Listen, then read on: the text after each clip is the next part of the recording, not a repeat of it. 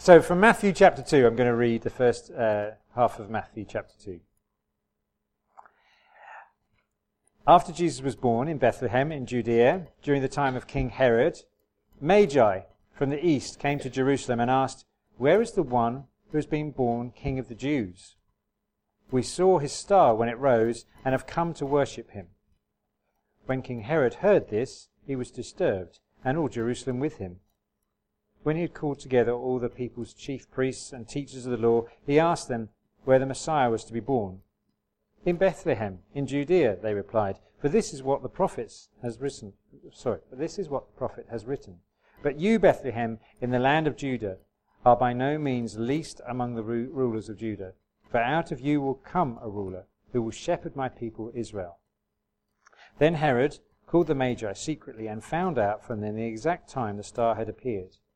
He sent them to Bethlehem and said, "Go and search carefully for the child. As soon as you find him, report to me, so that I may go and worship him." After they heard the king, they went on their way, and the star they had seen when it rose went ahead of them until it stopped over the place where the child was. When they saw the star, they were overjoyed. On coming to the house, they saw the child with his mother Mary, and they bowed down and worshipped him. Then they opened their treasures and presented him with gifts of gold, frankincense, and myrrh. And having been warned in a dream not to go back to Herod, they returned to their own country by another route. So I'm going to start this morning by reading you my horoscopes for the week. So this week's horoscope for me, Libra, I was born in October, as you know, says this: uncertainties about your personal life are probable. Yeah. Okay. You can make favourable real estate offers this week. Sit back and observe, regardless of how hard that might be. Use your intellectual approach to get the best result. Your lucky day this week will be Wednesday. So here's my horoscope for Wednesday. Who's feeling comfortable with this so far? This is interesting, this one. Your emotions are soaring, Libra, and you should feel free to indulge in your greatest fantasies. Take a break from reality for a while. Let your inner child play. You should enjoy a greater self-confidence that you can use effectively to influence other people. Beware of anyone who asks you to make a solid commitment today. They may not exactly have your well-being in mind. Yeah.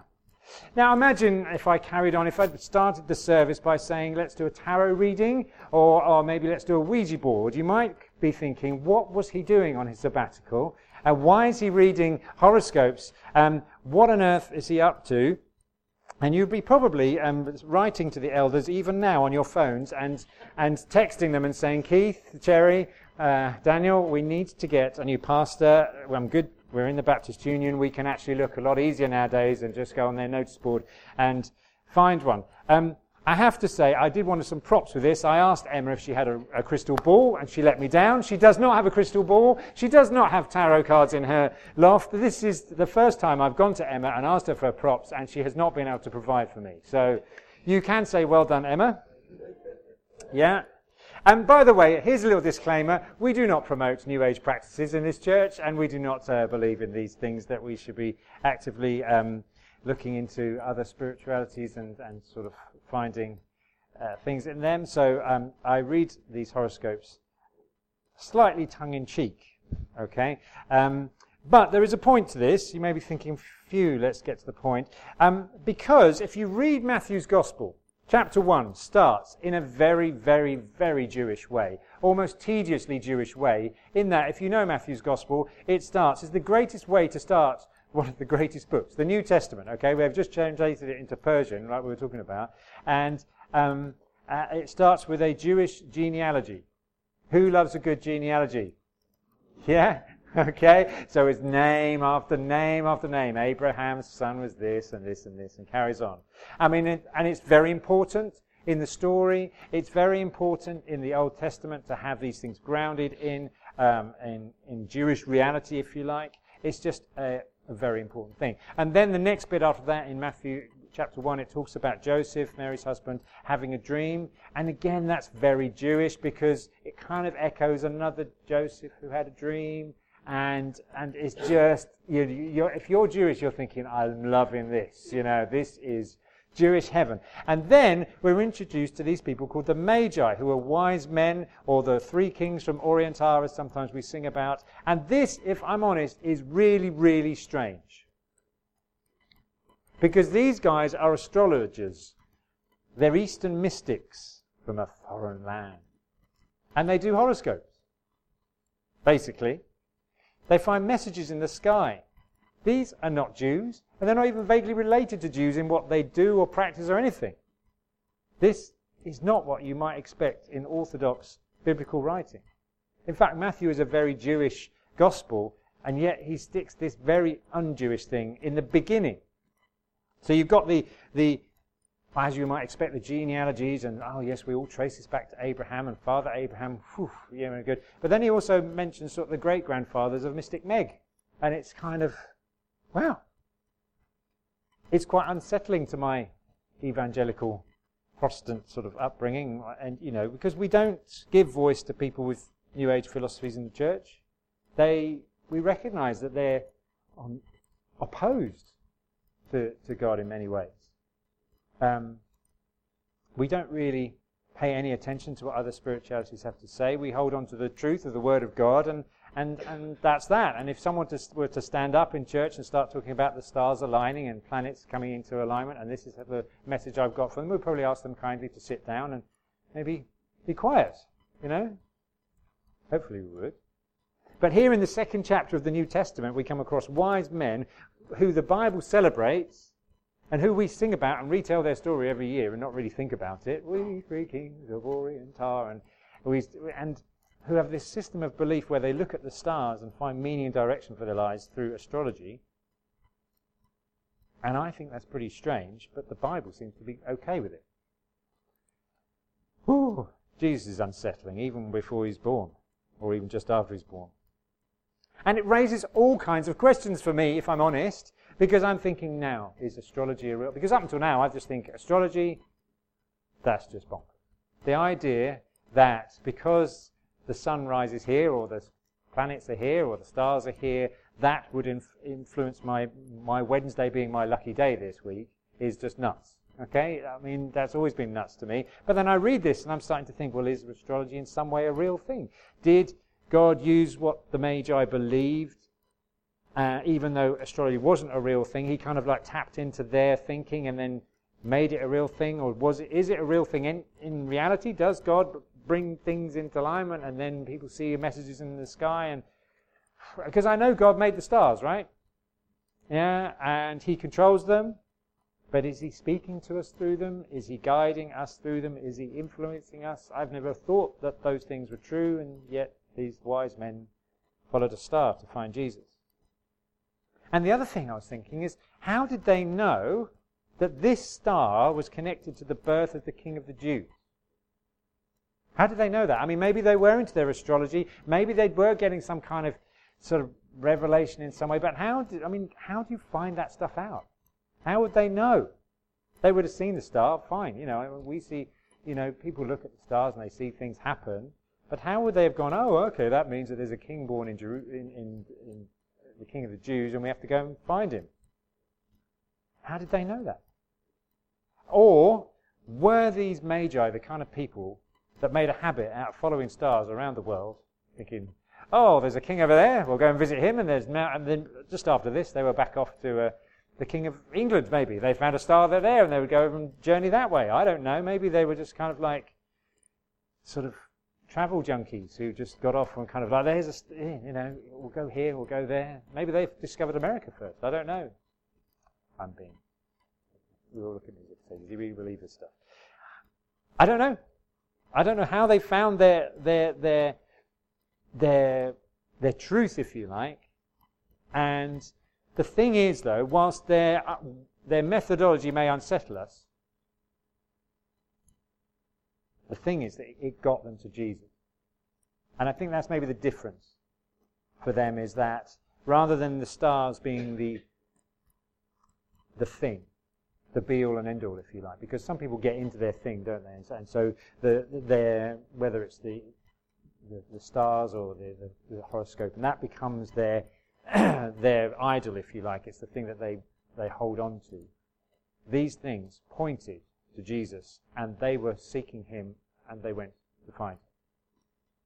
So somehow, and I do not know how, they had got revelation and they got knowledge that Jesus had been born, that he was special, and he was worthy of worship. And at the end of the day, however people come to that revelation, and again, I've come back to this thing that Keith read in the magazine last week. You need to open it up so we can read it ourselves and get the page out. You know, there are people today who have encounters with Jesus, who have never read the Bible, who've never heard anything about anything that we would know to be Christianity or even Judaism, and they somehow meet Jesus. And I wonder whether somehow that's what happened. I don't know. But they knew he was born, they knew he was special, and they knew he was worthy of worship. So they went to go and find him. And this spiritual insight, which is incredible when you think about it, that they would travel quite some distance from somewhere in the east. They would travel all the way to Israel and follow this star and go and take the gold, the frankincense, and the myrrh, which I'm guessing, you know, they didn't have Group 4 security in those days. I mean, that's a risky business to be carrying sort of a bit of gold in your backpack with travel as it was in those days. They went all that way and they had that spiritual insight, but they made one little mistake. They didn't follow the star. They got and they thought, well, King of the Jews, we've got as far as Israel, we'll go to Jerusalem because that's where the king lives. And they assumed the King of the Jews was born in Jerusalem. So they go, and here's the thing, they go and ask the King of the Jews, Herod, where's the one born King of the Jews? And we read, Herod was quite troubled by this, and all Jerusalem with him. Well, you can understand why, because when people come to you and say, well, you're the king, but where's the king? Kind of thing. It's a bit like the Conservatives having their leadership struggles. You know, it's going to Theresa May, well, you're the Prime Minister, but where's the Prime Minister? Kind of thing, and we're probably all wondering that at the moment. And just, anyway, it's unsettling for Herod. But Herod somehow realizes they must be talking about the Messiah, and he finds that a real threat. You notice that? He finds it a real threat. And I think anyone who puts themselves in the place of importance of where Jesus should be, they should find people saying, where's the real king? Slightly unsettling, slightly threatening to them. So Herod, and he's got his own motives, and we could go into that. Not for now. He asks his Bible experts, and they say, well, the king should be born in Bethlehem. And so off the Magi go, and they carry on following the star, which you wonder why they didn't do that in the first place, but anyway, they do. And the star carries on guiding them. And they are excited about this star, but they're excited because it brings them to Jesus. Again, that's the thing. They're not excited about this. I mean, if I was actually... I have to be honest, because I used to love astronomy. I know some of us here are into that kind of stars and that kind of thing. I know Daniel, he likes a good bit of stars and that. Yeah. And I mean, I get excited by things like Mars rovers and that kind of stuff. You know, I'm sure. And if I was able to sort of say, oh, there's a star, and it's actually and I'm following it, sort of coming over Adelsa or something. You know, I mean, remember when Halley's Comet was? Do you remember that? I remember that was probably the 90s, was it? I can remember I was doing a gig in France, and we were travelling back. It was a clear night. And we were driving along in the van, and it was almost like it was almost like we were following the star. We were going home, and it was there, and it was like it's still there, and it kept going, and this is exciting stuff. I love that kind of thing. And so if I was somebody who thought, "Wow, I found a star," I'd be like, I'd be kind of watching the star. Oh, there's a baby. Oh yeah, never mind. This is babies happen every day.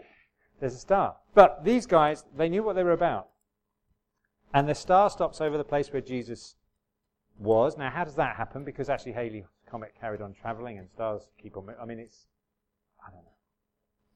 And rather than focus on the star, then they realise they're here, they enter the house where the child was, they see the child with his mother, and what do? They don't go, oh, look at that, he's a baby, oh, the manger, and there's some shepherds in dressing gowns like we saw last week, and oh, no, they fall down and they worship.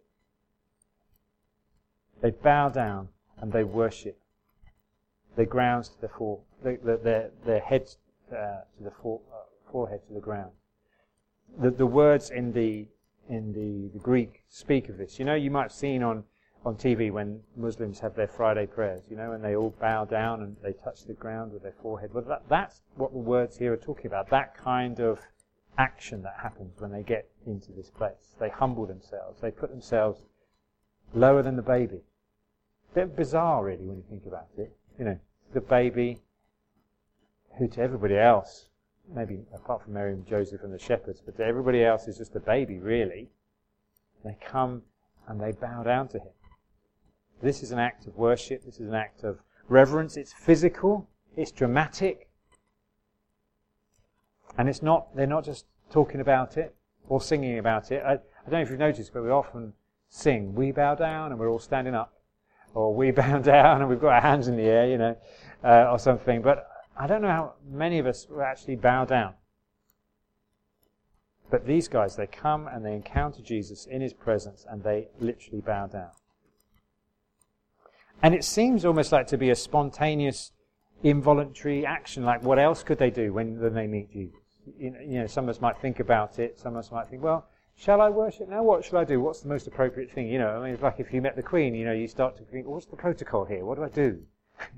And there's certain things you do and don't say to the Queen, aren't there, apparently? But if you don't know those things, you might just think, hello, how do you do? And pleased to meet you, or whatever. But these guys, they seem to know that what was the most appropriate thing, in fact, the only thing they could do, in fact, what they almost like a knee-jerk reaction had to happen was they had to worship and bow down. So they really must have known this baby was special. I mean, they knew in advance because they said to Herod, we've come to worship the king, the one born, the King of the Jews. Because we don't tend to bow down and worship any old baby, do we? So they came to worship, and I'm still wondering, how did they know that? How did they know that? And their worship is complete and total. It's pre-planned. They knew they were coming to worship the king. They were following the star, but they were following the star so they could worship the king. And it's also pre-prepared. They brought some gifts. The gold, the frankincense, and the myrrh. I mean, I don't know about you, but oftentimes when I go and see somebody, if you go around for dinner and you think, oh, I need to, maybe you should take some chocolates or flowers, I usually buy them from Tesco's, on the nearest Tesco's to where that person, you know, lives, and that kind of thing. I'm sure we've all done that, you know. The pre-planning is in my mind, but it usually gets to the last minute, just as you turn up and think, oh, should take. But not for these guys. They brought gifts from their homeland, and they had pre-prepared this because they knew they were coming to worship, and they knew they were coming to bring their gifts, which were costly and meaningful. And it challenges me, because I'm wondering, is this how we worship?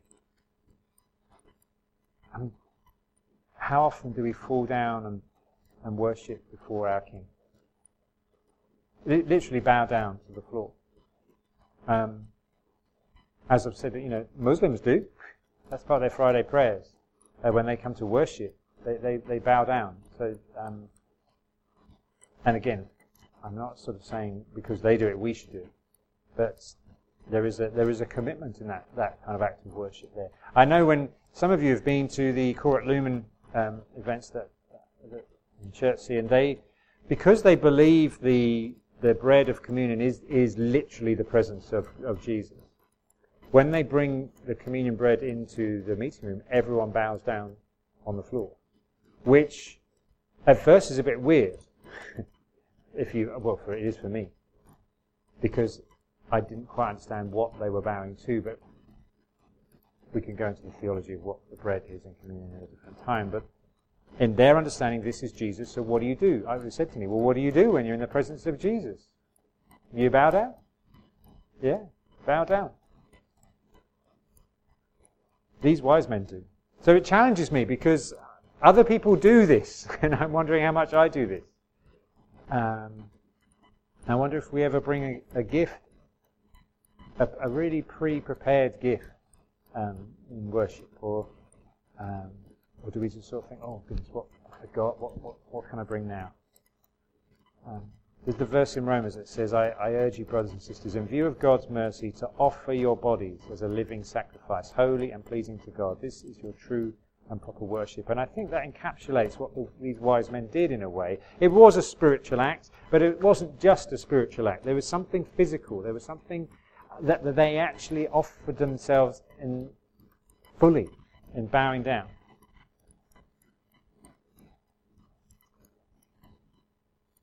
And so here we have these men. Their journey was to Jesus. The worship of Jesus was their goal. And really that should be ours too. And then in the story they return home. Which intrigued me as well. Admittedly they return home by another way. And I remember in my old church hearing a great sermon about when we meet Jesus and we encounter Jesus, it changes the way we return. It changes our direction. It's a good message. I'm not going to preach that one because, that's for another time. There's so many Christmas messages I always think of now that I'll forget next year and I'm back in my brain. But we'll maybe pick that up on Feast. Yeah, we'll do that next year. But they returned home. They were astrologers. I'm guessing they went back to being astrologers. It doesn't say here that they became disciples. They didn't decide, well, here's the King of the Jews. Now we found the meaning of life. Let's just build a little tent or make a tent here in Bethlehem and just watch Jesus grow up because he's the King of the Jews and this is important. I wonder how this encounter with Jesus changed their lives. I don't know. It's an open-ended story. They bow down, they worship. Did they carry on worshipping Jesus? I don't know. And in fact, if you think about it, it was a very physical kind of connected worship that they had. Here is Jesus in the presence, and so we bow down and we worship, but how did they do that when they went home? How did they have any understanding of how they could carry on worshipping Jesus back in Persia, wherever they came from? Did this experience change their lives forever, or was it just a one-off experience? Maybe they were off to go and see the King of England after this, and maybe it was just another tick them off in their logbook of kings that they've seen, and here's another one, and that was that. That was an interesting moment and unusual, but we move on. I don't know. We don't know. And so, again, it sort of challenges me. I wonder when we talked last week about just things where we some of us have had encounters with God's presence. But I wonder how they change us. Do we return in a different way? Does it change our direction in some way? Does it cause us to worship? Does it cause us to bring an offering? Does it bring transformation of our lifestyle? Or do we go back to the same ways? And as you read the Gospels, you see that kind of impact happens to some in one way and some in others. You know, you've got those, were they lepers, the 10 lepers? And they were all healed, but one comes back. And presumably 9 carry on. There's a challenge there. And so for me, I think what this is speaking is, yes, let's meet with Jesus this Christmas time. Let us encounter the King. Let us bow down and worship him. But also let us return a different way. But the challenge is to know that experience would change and transform our whole life and not just be a moment.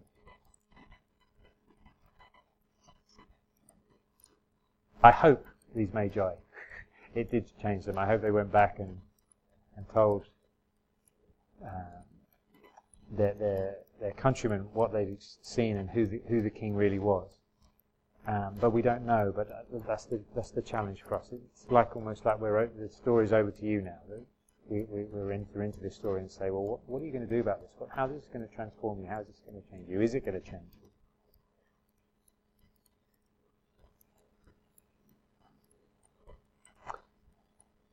So I'm going to take a moment and just going to pray, and I've got one last song to sing, which is a song that says "We Bow Down," and I just want to give you the opportunity to. Now, for some of us, bowing down is actually physically difficult, so I'm not going to. Please do not do anything dangerous. Just like I was talking to somebody a week or so ago about fasting. You know, if you're diabetic or something, you've got to take fasting carefully. You know, you're sort of sensible about it. But maybe just think of some way where we can physically respond to Jesus. And Jesus is here. Okay, he's here as we gather in his name. So why would we not respond in some kind of physical way and say, I'm going to bow down. I'm going to humble my heart. I'm going to bow before you. Maybe I'm going to leave it to you how you would do that. But I would challenge you not to worry about what people might think of you. I think I've talked about this in the past. Oh, I don't know what people think if I were to do that. It's strange. So I'll leave that to you. But also at the same time, just how does our encounter with Jesus change the rest of our life? Because actually we can bow down and then we can walk out. Nothing changes. Or we can go a different way. And we can live in a different way. And I think that's the most important thing. Let's pray. Lord, we thank you. We thank you for Christmas, the story, the message. I'm just completely blown away that these New Age mystics, somehow you spoke to them, and somehow they knew that they had to come and see you, and somehow they did find you. And we are just so thankful for the world around us that is happening. We're just thankful for that's happening in Iran, and no doubt in other parts of the world where your word and the gospel hasn't really been preached at all.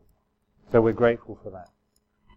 But as ones who have seen and ones who have read your words and heard your words, ones who have received your spirit, let us not take these things lightly, and let us learn what it is to bow before the King of Kings and Lord of Lords, the King of the Jews.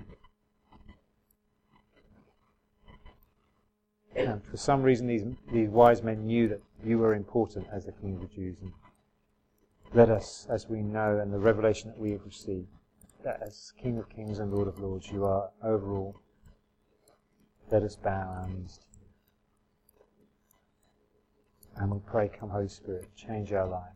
Let the encounter with you be something that brings transformation in us, now and forever.